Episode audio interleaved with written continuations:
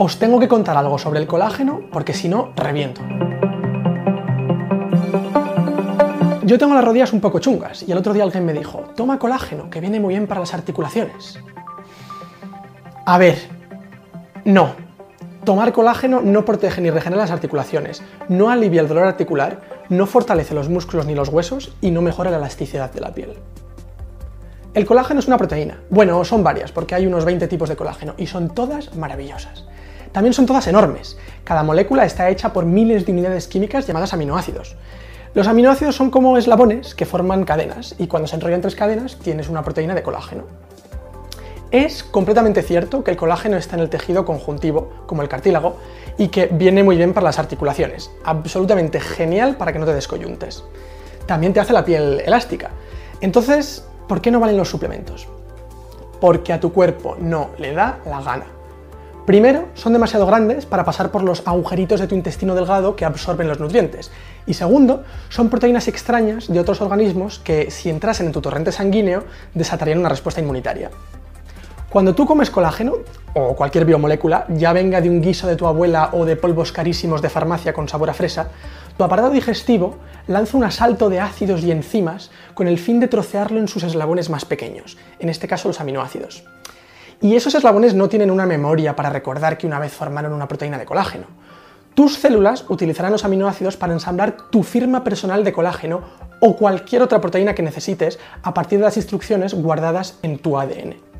Pensar si como colágeno tendré más colágeno en las articulaciones es exactamente igual que pensar si como pelo me crecerá más pelo en la cabeza.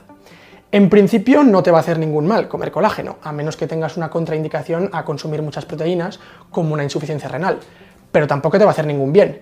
Y los suplementos cuestan una pasta, cuando el colágeno animal ya está en muchas carnes y pescados. Si a alguien le ayuda a tomar colágeno para el dolor articular, puede deberse al efecto placebo o puede simplemente ser regresión a la media. Luego hay quien dice que necesitamos esos componentes pequeños específicos, los aminoácidos. Bueno, pues os adelanto que el colágeno está hecho sobre todo de dos aminoácidos, glicina y prolina.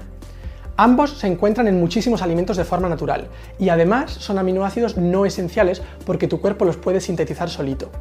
Si alguien realmente tiene una deficiencia de colágeno que pueda afectar a sus articulaciones o a su piel, la verdadera pregunta será ¿por qué sus células no son capaces de fabricarlo?